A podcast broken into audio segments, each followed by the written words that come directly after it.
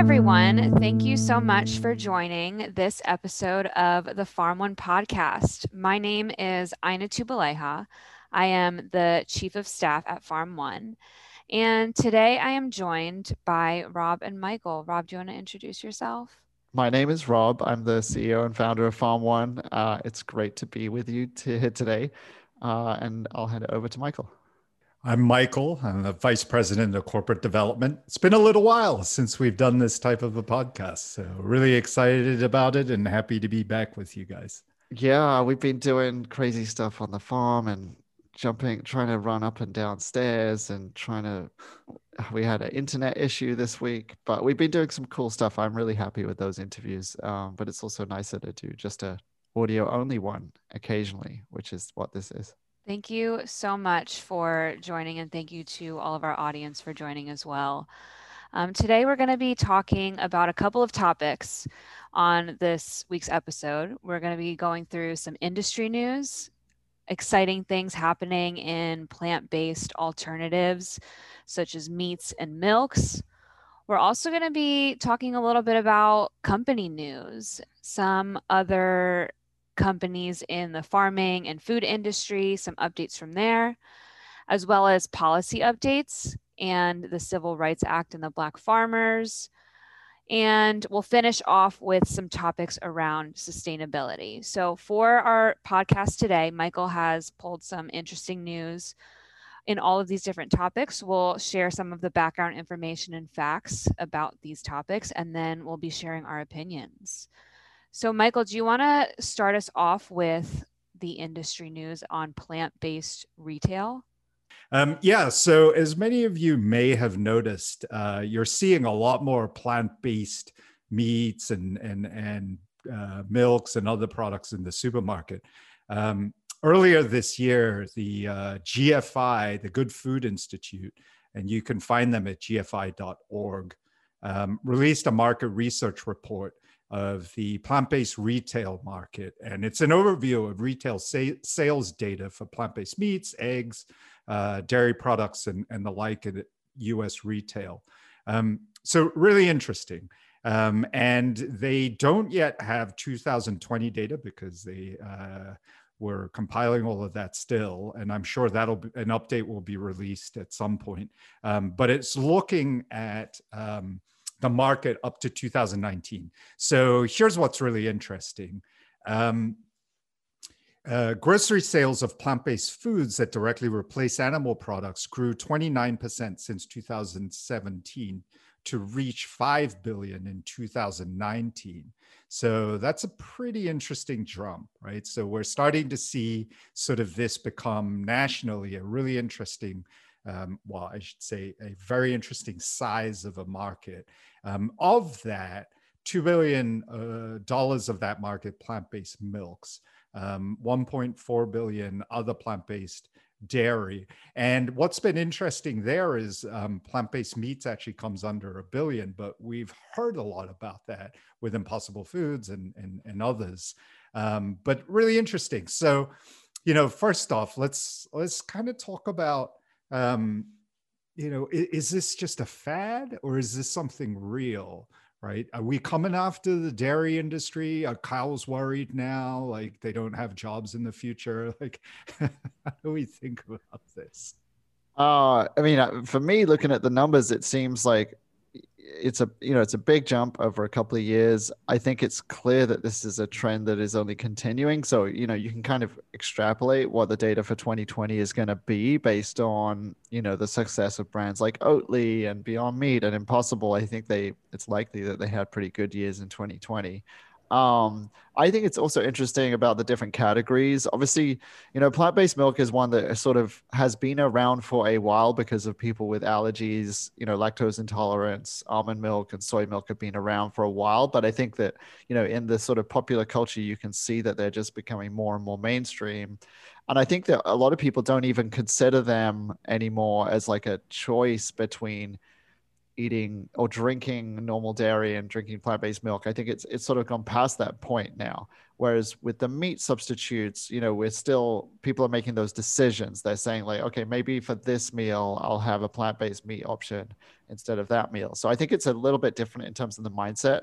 I was also interested to look at the other categories. You know, you've got this plant-based condiments and dressings category, which is a 64 million dollar um, sales market, which seems pretty small actually. Um, and then plant-based eggs, like a really really tiny um, market, but but growing very very rapidly. And I, would be interested to see what happens with those ones um, again. And I think that you know when we when we think about plant-based options like replacing animal products, there's there's hundreds of other products that you know uh, they could have effects on. Like the classic joke for vegans is like going into the supermarket and every time you look at a label it turns out something has milk powder in it for some reason you know and it like mm. excludes like a whole category of products um, where you know the milk the traditional dairy milk is an ingredient in that product partly because it's so cheap and it's so subsidized that people tend to use it in places where they don't really need to or it's just out of kind of habit that they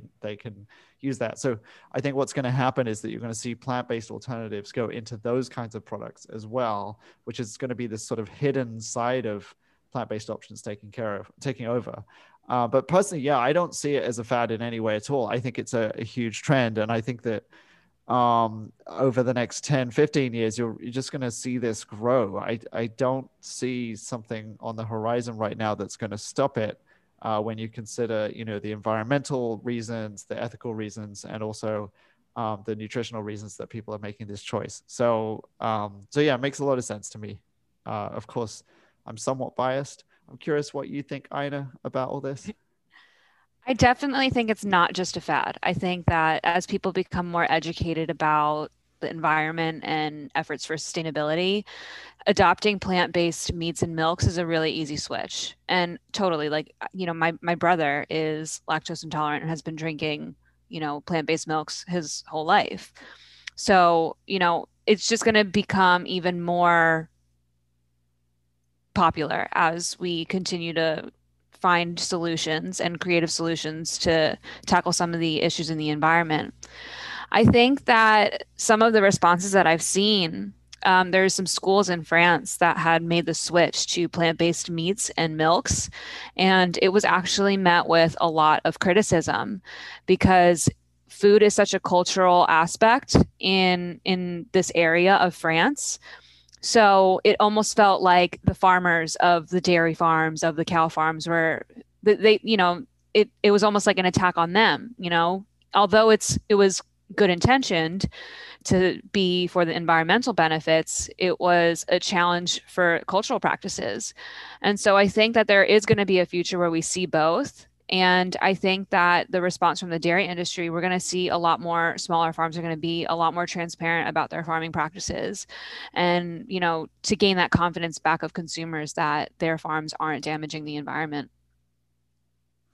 Yeah, Rob, I think your your point about the milks sort of being around for a while um, is is an interesting one. So that was where you know you're over year. I think it was something like around a 5% increase for plant based milks, whereas meat is uh, almost 20%. So, obviously, that's the area of growth there.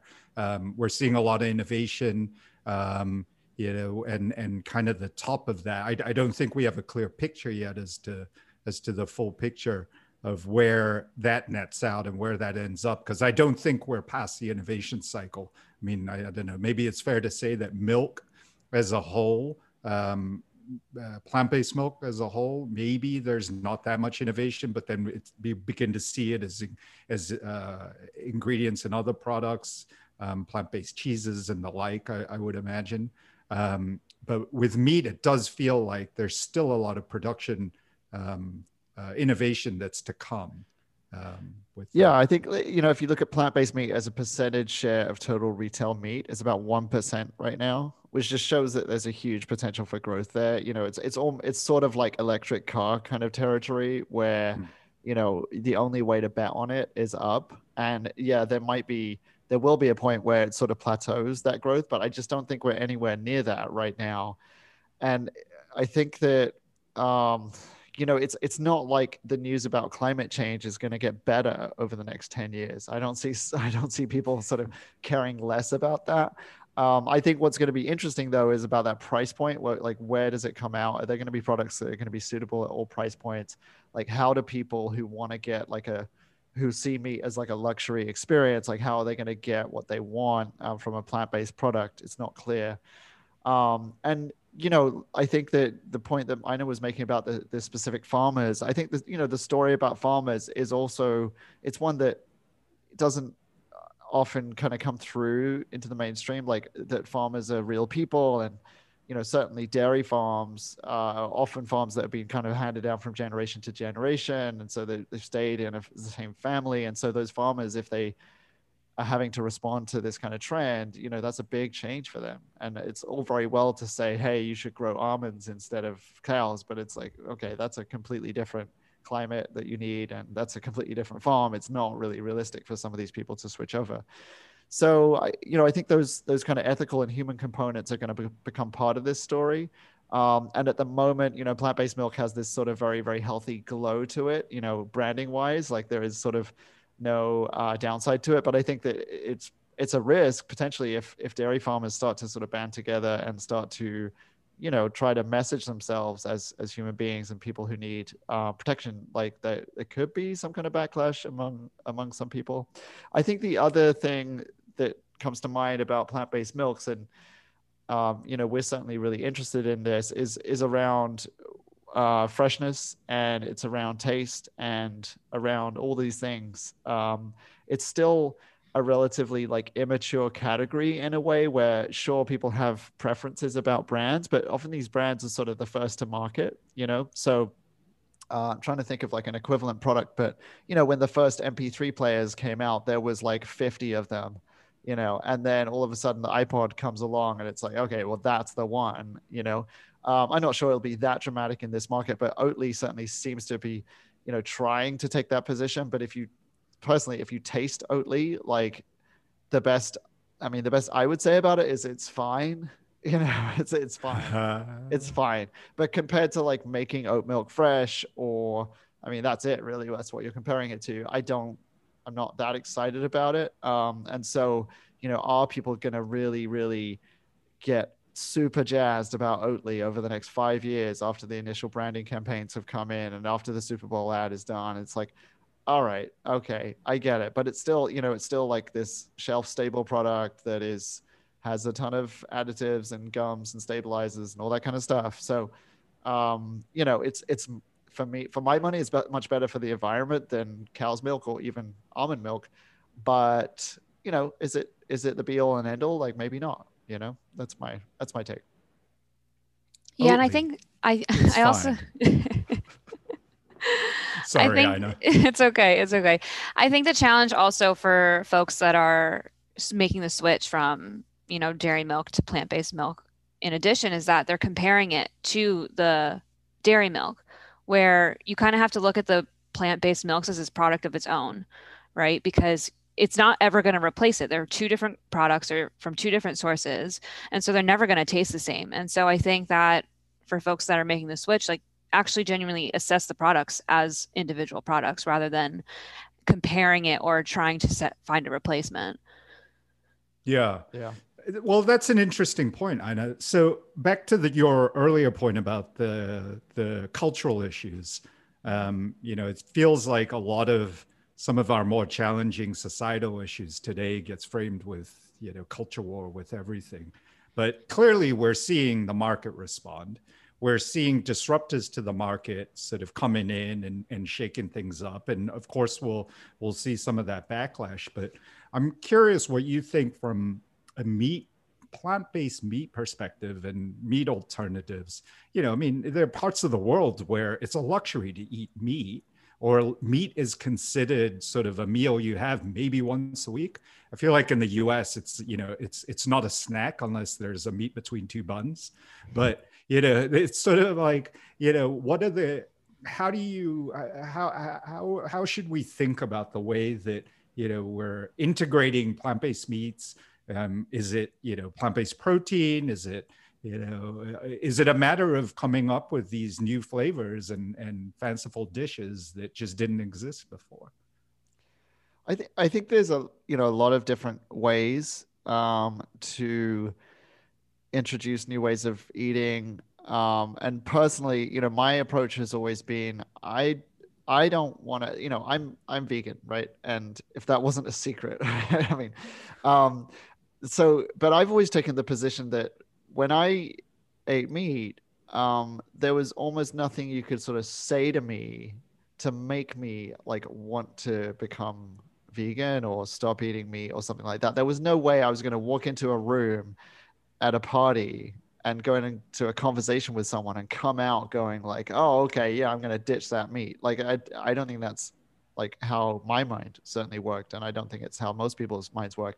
I think that it's a mixture of like being inspired and, you know, being motivated through various means, having some time to think about things, um, maybe you know just your personal situation like having the freedom to do, do that having the freedom to try things um, and I think a big part of that that I've always thought that you know Farm One can kind of help with, or that you know we can sort of show is that there are so many amazing vegetable dishes out there. There are so many great ways to prepare foods and, and all that kind of thing. And so rather than someone being worried about like missing a steak, making someone excited about eating, you know, this, that, and the other um, is a is a much more sort of interesting approach. And I think that the other the other side of it, which I, I think that people are sort of starting to get a handle on, is that historically there was always this it was like all or nothing. It was like you got to be a vegan, or if you go halfway, like oh that doesn't count. Like you suck. Like you you screwed up. You ate the Philly cheesesteak, and that means you're not a vegan anymore. And I think like that just doesn't work for like many many people and it doesn't work like when they go back home to visit their families for thanksgiving and there's a big turkey or something or it doesn't go back uh, doesn't work when they go and eat together as a family where there you know there may be a pork dish or something. I'm thinking of the philippines right now i know like where you know like that is the heart of the family gathering right? And and so giving people options that are more about like flexitarianism giving people options where you know their default might end up being on a weeknight to eat like a plant-based meat alternative or nothing to do with meat at all but then occasionally you know they go and eat some meat like and not feel terrible about it. I think that's a huge benefit for everybody if they can start to feel that way. Uh, but part of doing that is is yeah, showing people how to make plant-based options. I know one of the sort of big um, problems that some people have about moving to a plant-based diet is they literally the shape of their plate like has to change you know they have a big hole where the meat was you know and if they try to just fill that hole with some fake meat it doesn't really work you know? Sure like a burger is a special situation but if you think about people who make you know pork chops uh, for, on a tuesday evening and they do that with you know the pork chops they got the mashed potato and they got the cauliflower or something it's a very white dish. Maybe some broccoli um, like then you take away the pork chops and you're like, oh, I've got to fill it with a meat based, a plant based meat alternative. You're gonna be, you're gonna have so much focus on that plant based meat alternative. You're gonna be like, oh wait, it's not as good as the pork chops. Like, oh, I don't know about this. But instead, if your dish is like a stir fry or it's like a, you know, fried rice dish or it's like even dumplings or something where meat, the point isn't meat. Meat just adds like a component to it then you're in a whole different ball game and then you can start to you know use meat alternatives and and you can not put so much pressure on that meat i think is the point. And i think that that way of doing things and even extending that thinking to like okay if we're going to make cheap frozen lasagnas let's put a plant-based meat alternative in there instead of meat. And 99% of those customers are just not even going to notice but they're going to be happy about the fact that okay no one had to harm an animal. It's environmentally more sustainable probably better for you nutritionally as well like that's great. And so i think these sort of slightly more sophisticated approaches is, is where things are going. And i think that they're eh, from a con- consumer perspective i think it's becoming a great you know time to be alive. Like it's it's like you've got you've got everything on that spectrum. And if you're someone who you know for whom like having a very expensive steak on a night out is a special thing to you i think that's going to be there as an option you know, for a long time to come. Uh, and but but at the same time, having those other days of the week or those times when you don't, it's not so much about that specific flavor or texture or whatever. You can you can have a plant-based alternative that's that's a great set of options and those options like did not exist five years ago and they did not exist 10, 10 years ago and the idea of them existing 20 years ago was just like you've got to be crazy you know so this is a sort of very magical time to be alive the things that you mentioned about like you know is is the motivation for your meal coming from a place of like guilt and shame and like i you know i'm going to make a mistake if i don't eat this the right way like you know, you're when we approach our food, we should be approaching it from a positive place. And I think that that's a lot of the conversations that are also happening now as well. You know, the there's my, my favorite book author, food food book author, Michael Pollan. He talks a lot about like the American ideal set of like what a plate looks like. And like, you know, it, it's always that like one third protein, one third carb, one third vegetables. And like that whole structure does not have to be. And there's another book author um, that I read, you know, you know, you are what you eat, but like more so like, are you going to be cheap and frozen or are you going to be like, you know, from, you know, given care and given love and lots of thought? But unfortunately, some of the challenges that we're going through, you know, now is like just the access to that. You know, sometimes it's just difficult to get food to certain places. And so, like, you know, frozen foods are what's available. And so it's exciting to see also the farms tackling tackling that challenge and just spreading that capability of growing and that access to fresh food to more places. So glad you brought that up. I've got a great episode of the podcast coming out with Kubi Ackerman, uh, who is an expert on all of these kinds of things, and we talk about that in in some detail. But you know, one exactly that point, like one of the one of the things we come across is like you know it's it's pretty easy if you're wealthy to eat a really healthy like whole food balanced diet. It's not easy if you're having to go to a food bank for your food or you're shopping um, you know at walmart or whatever and you don't have a huge budget to to spend. Like it's it's kind of tough. And so um, getting to the point where you know we're not just providing calories for people but we're providing nutrients micronutrients etc like that that is where we want to be uh, and we're yeah we're not there yet. So when I said like, it's a great time to be alive, now I feel terrible for saying that, but I think that I think that like those options are sort of starting to become into the mainstream, and they are getting cheaper. And you know, I, I know that Impossible Foods and Beyond Meat, like their goal is to reduce the price of their product because you know it gets them to a bigger market. Um, but yeah, that is a is a big factor. Yeah, I think the social and economic issues with all of this. I mean, that that's got to be a big topic that I hope that we can continue to push and and keep the conversation going. I mean, you know, my my experience with uh, the Beyond Meat Burger, you know, outside of the novelty of trying it, I was like, okay, so why even make this look like a burger? and then to your point in in this discussion it's like okay well you got to make it look like something that people are comfortable with. And then you're like okay well it's so processed. Well what does that mean? So there's a lot here that i think we need to keep talking about that we need to keep sort of shining a light on. And and uh, net net it's good. The market's responding um, you know innovations happening and and hopefully we end up in a good place so uh, moving on a little bit of people news um, starting with the uh, founder of Odwalla and Califia uh, passed away this month. So Greg Steltenpohl, uh, he was an innovative juice executive who twice brought progressive, environmentally and socially conscious brands to national prominence, uh, was deep in the triumphant second act as a businessman and a force for good when he passed away. Um, so you know, you founded, I remember in the 90s, I was in California, I was in San Francisco. Odwalla was the brand uh, that you went to. So, you know, you certainly heard about that. And that was sort of a big push in kind of the organic food um, uh, uh, and, and juices. But Califia as well, his, his most recent company, Rob, I know that that was a, that's a brand that, that, that you know and that you're familiar with as well, right?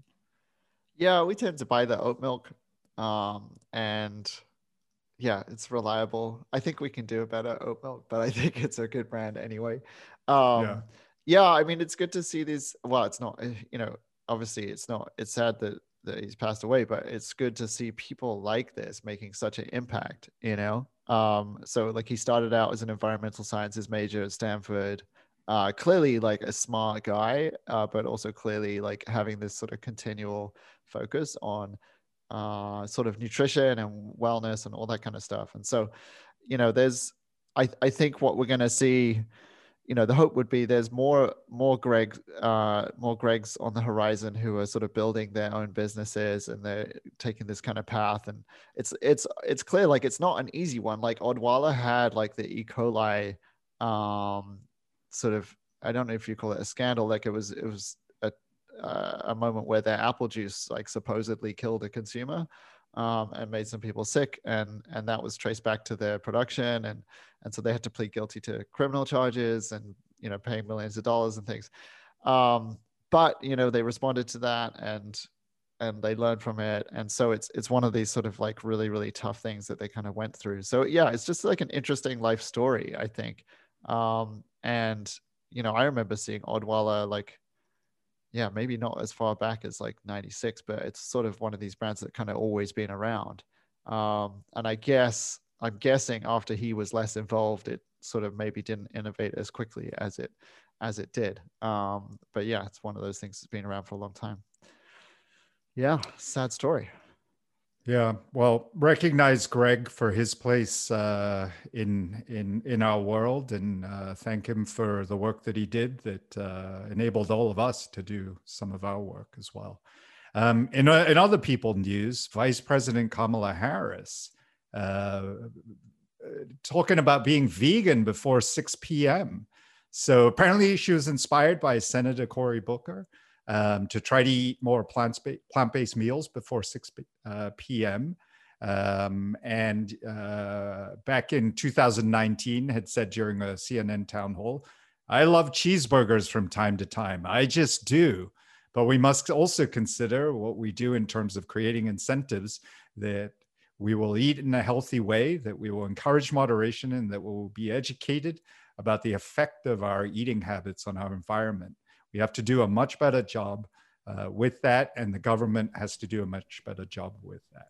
Um, so, what do you call this? A flexitarian? Is that is that the term? Yeah, I would say so. I, I think w- what you really call it is being a politician. so, Ouch. I mean, I think if you're if you're in her position, like it's it's really tough to say that you're going vegan or even vegetarian because immediately you're going to get a thousand angry letters from you know the the I think it's still called the Cattlemen's Association or something like that.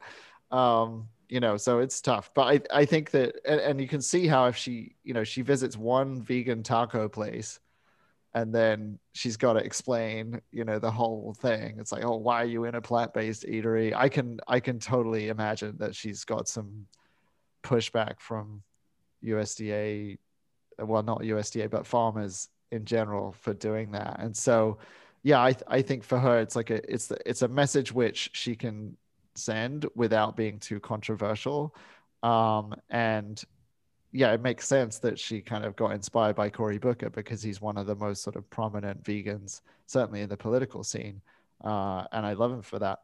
Um, but yeah, it's, it's, it interesting. Sense. But I, you know, you know I, I just like the government's position, role in defining like what healthy food is. You know, I'm thinking about you, like healthy food isn't plant-based or vegan or you know meat-based or you know that's defined by the individual of what makes them feel good and healthy and empowered. And so i'm just thinking about like does this is this now starting to influence that like plant-based is healthy and equating you know is there that connotation now? And you know, I think that because she's saying she's vegan before 6 p.m., you know, there's still an opportunity to still have meat in healthy ways. But it's it is starting the conversation, and I'm just curious to see how this develops and how government defines healthy food. Yeah, yeah, exactly. Tacos. I mean, tacos are just great, right? So, you know, you want to make sure that's in the on the in the food pyramid in some form. What is time? You know, I think it's 3 a.m. Well. tacos. Well, that is 3 a.m. before 6 p.m. or is it after? Like, I don't even know oh, where man. it is. Um, no, but it's funny as well when you know, and I I remember um Michelle Obama talking about a story where she went to get ice cream and like how that was just a whole thing. And and when these politicians go to visit places, it has to be so carefully thought through. You know, the implications of visiting a place and giving it your so-called blessing. You know, the, the amount of like background checks you probably have to do to make sure that no one on the staff there is like a convicted of some kind of fraud or something, or you know, um, poor them but yeah it's great. I think it's great to see stories like this and i think it's it's of course it's going to be something that people complain about but i think it's it's great to get that conversation going you know? Yeah. Well along those lines just a quick shout out to our friends down in dc little wild things farms. Uh, right president right. biden visited them last week. How exciting was that yeah, very cool. That was really cool. I, yeah. I, it's this, it's this kind of thing where you wish you were in DC sometimes, you know, because then we'd just be on the doorstep. But you know, we get visitors too, so it's nice. Yeah, yeah. So that was great. Great for the urban farming community to get that type of profile. So, uh, congratulations. They do great work down there. Um, okay, so on to some company news. Oatly, it's fine files for an IPO and partners with Starbucks. So here's the question Are they the first plant based unicorn? Unicorn, right? Which, by the way, I hate that term. It's stupid. Um, but Oatly, uh, so they filed for uh, their IPO. The estimated value, according to Bloomberg, um, at the IPO could be $10 billion. So their last round of fundraising in July 2020 was valued at 2 billion and you know they've got all of the fancy investors right? Oprah natalie portman um, the former ceo of starbucks uh, and also jay-z. Um, but along those lines too you know you've got they also announced that they're going to be in all the starbucks stores. So you know i remember when soy lattes were a thing right? And silk was the brand uh, of soy milk that sort of you know emerged out of that. So rob to your point it's sort of you know can this you know is this sort of the moment? Is this where the brand rises and becomes a thing and and, and all of that? Yeah i mean i think making a statement with your super bowl commercial is a good way to get into the homes of millions of americans and this is like another great way. So i mean this is huge right? Getting into starbucks um, I don't think there's many bigger deals in the milk world. you know, uh, I guess McDonald's would be the next one, uh, Dunkin' Donuts, something like that. Um, but yeah, this is a huge step. I, I, mean, in terms of like the size of the company, you know, Beyond Meat has a market cap of eight and a half billion dollars right now. Uh, it's got sort of gone up and down after an IPO in what early 2020. Um, but yeah, I, I think it's you know doesn't seem like a completely unrealistic valuation. I think that, you know the the question then for investors is like, okay, well, well, you know, what does that growth look like over the next five, ten years, and what does that market look like? Um, I certainly, again, I'll go back to my like Oatly, it's fine uh, comment. I don't know I don't know fundamentally, you know, if you're an investor, what you look at Oatly and you go like, okay, compared to Califia or something, like what what do you guys have? Um, I don't know, and uh, like maybe that's something that's just you know buried in the uh, investor prospectus, or we'll find out when we look at the S1. I mean, certainly it doesn't seem like a silly valuation, and certainly it doesn't seem like a bad company. Um, and compared to you know a few of the IPOs that we've seen like over the past few years, uh, or the S1s, like like a WeWork or something. This is not that, you know, this is a perfectly reasonable technology. And this is obviously a brand that's captured a lot of attention. And and I think that the Super Bowl ad was in a way like a sort of, hey, we're here um, in preparation to talk about an IPO later, which which makes a lot of sense. Yeah. Um, so following that too, Dannon announced that they're uh, uh, releasing a new line of plant-based uh, coffee creamers called Honest to Goodness. Um, I'm curious. So you know they're coming after this as well now, as as as we're as we've talked about.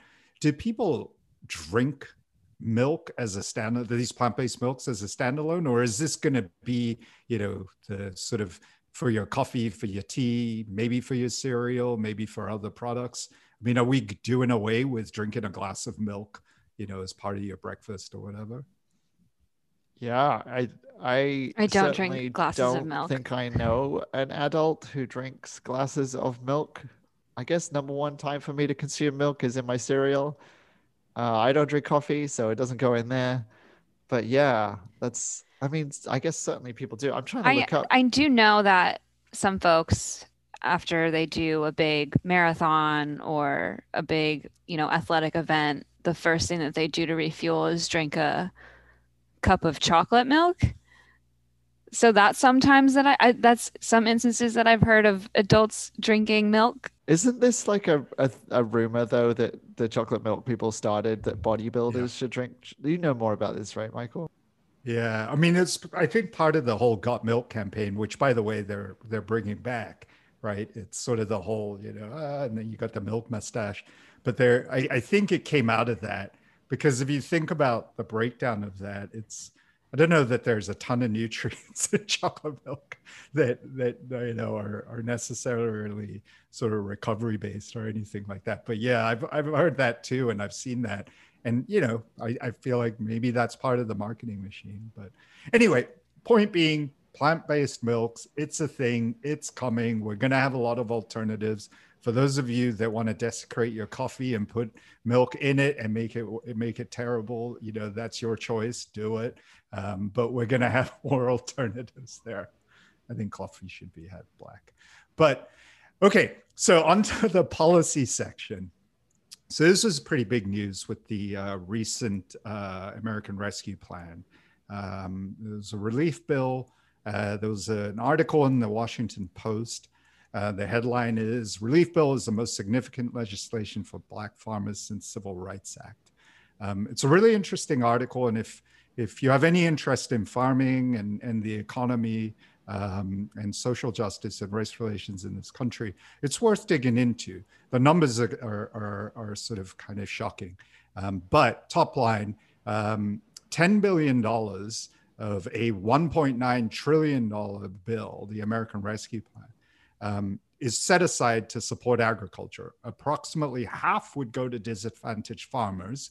Uh, according to estimates from the Farm Bureau, uh, which is an industry organization, about a quarter of disadvantaged farmers are Black. And the money would provide debt relief as well as grants, training, education, and other forms of assistance aimed at acquiring land. Now, there's a lot here that's pretty heavy um, that has to do with the history of the country, that has to do with the history of farming. Um, but uh, you know, the the net net is black farmers in America have lost more than 12 million acres of farmland over the past century, mostly since the 1950s. Um, there's systemic racism that exists in the industry and part of the problem with what's happened with from a policy perspective is that many black farmers don't have a clear title to their land, which makes them ineligible for certain USDA loans to purchase livestock or cover the cost of planting. Um, and they don't really get the same types of uh, subsidies or, or uh, trade mitigation compensation. And over the years, that's led to something in the region of um, white farmers now accounting for 98% of the acres uh, of farmland in the US. Um, so, you know, when, when you look at those numbers, though, 10 billion out of 1.9 trillion in a bill, um, you know, you, you could be a little cynical about that. Um, but, you know, uh, the other side of it is at least it's a step in the right direction. So I know what, what do you, what do you think? Uh, yeah, I know you've you've been spending time reading on the issues of the history of uh, uh, agriculture in the U.S. and, and and that. So, what are your thoughts on this? Yeah, I think that this is definitely the step in the right direction. The lack of ability for Black farmers to build generational wealth since emancipation and Reconstruction has just made it really a, like it's just so challenging to become a become a farmer with that kind of racial identity. And so I think that for this kind of financial assistance, it definitely helps with alleviating some of those pains. It, of course, doesn't fix any of the things that had happened and how traumatic and, and terrible agriculture in the United States, you know, that, that terrible foundation. And so I think that there's a lot of work still to be done in that area, but I think that, you know, financial assistance is is definitely needed. So I'm glad to hear this this type of news. Yeah, it, it makes a lot of sense. I mean, this makes me think instantly of the 1619 project um, from New York Times, where they you know went into detail about a particular farmer's difficulty with dealing i mean it's eh, not directly with the usda but essentially with the set of groups that were making decisions about who had access to loans and who had access to early money before the season as opposed to late in the season and even that simple change of getting your loan approved earlier being a huge factor in your ability to have a productive farm season because you need to order your equipment and your seeds and your fertilizer and all this kind of stuff. Um, and that just showed like a very, very, very small way in a relatively modern time. I mean, this was, you know, just a few decades uh, from now, like having uh, still having a huge impact. Um, and that those decisions being made based on the color of this person's skin and uh, it being, you know, part of like this whole catalog of, of issues and problems and and racism that has gone back you know hundreds of years and so those numbers yeah when you look at the numbers in terms of the amount of land lost by uh, black americans over the past you know uh, four centuries um, you know it's just an immense amount of land and those proportions of people you know farmers black farmers making up you know i think the the numbers was sort of more like a million farmers or something like that was i am i right on that number um, yeah, 1 million farmers a century ago. And now only about 45,000 are black. I mean, this is just a huge, huge, you know, drop. Um, and so, yeah, I think that overall, you know, these kind of policies, the American Rescue Plan are good things. I think that it would be nice, you know, my my personal hope would be some more direct reparations, you know, but that becomes obviously a very, very complicated political issue that no one seems to want to attack right now. Uh, but I think it's inevitable that there becomes more of a direct um, approach that helps black farmers directly. But you know, overall, um, it's it's obviously a good thing, but I think we need to see more. Yeah, yeah, yeah. Hopefully, this is just the start. So I, I think there there certainly seems like um, some a, a lot of interest and, and a lot of energy coming from the current administration um, to prioritize this in, in agriculture. And I think, you know, like we were talking about with President Biden visiting Little Wild Things Farm, um, hopefully we're also seeing that work in, in some urban farms and urban settings as well. And of course, the scale is very different, but, uh, you know, I think we're hopefully going to see that be more of a part of the food system. Uh, last piece of news sustainability. Wanted just to highlight this really interesting company we came across called Chop Value, uh, chopvalue.com. They're actually based in Canada um, which maybe getting their products here isn't that sustainable. But uh, more on that in a second. What was really cool about this is they're harvesting urban chopstick waste. So every time you order uh, from an Asian restaurant, uh, so Chinese, Korean, Japanese, and you get those bamboo chopsticks, they harvest those used chopsticks and process them and make them into products. So things like tabletops. Uh, I ordered, for example, a phone stand uh, just because I don't need a table chop, but I, I wanted to support them. Um, but I thought that was really cool. So, you know, as an entrepreneur out there, solve this problem, you know, are there ways that they can recycle and reuse and, and, and you know, make something of, uh, product that seems to be quite abundant, as is in, you know, particularly during the pandemic, a lot of takeout, a lot of chopsticks, I'm assuming. Um, but the other thing that's kind of interesting are the franchising opportunities. So, you know, their approach to um, creating micro manufacturing facilities uh, all around the, the world where uh, they're harvesting these chopsticks and um, and turning them into reusable goods. I thought was quite interesting. So do check them out. Yeah, really cool. I was looking up uh, how many chopsticks are used in China every year, disposable chopsticks. What do you think the number is, Ina? It's in the billions. It is in the billions. so I know that there's nine digits at least. Yes. That added no more information to your answer. Um, there's about 45 billion pairs of disposable chopsticks produced just in China every year. Uh, I don't know and in Japan, there's 24 billion used each year, which is equivalent to almost 200 pairs per person per year. That is insane.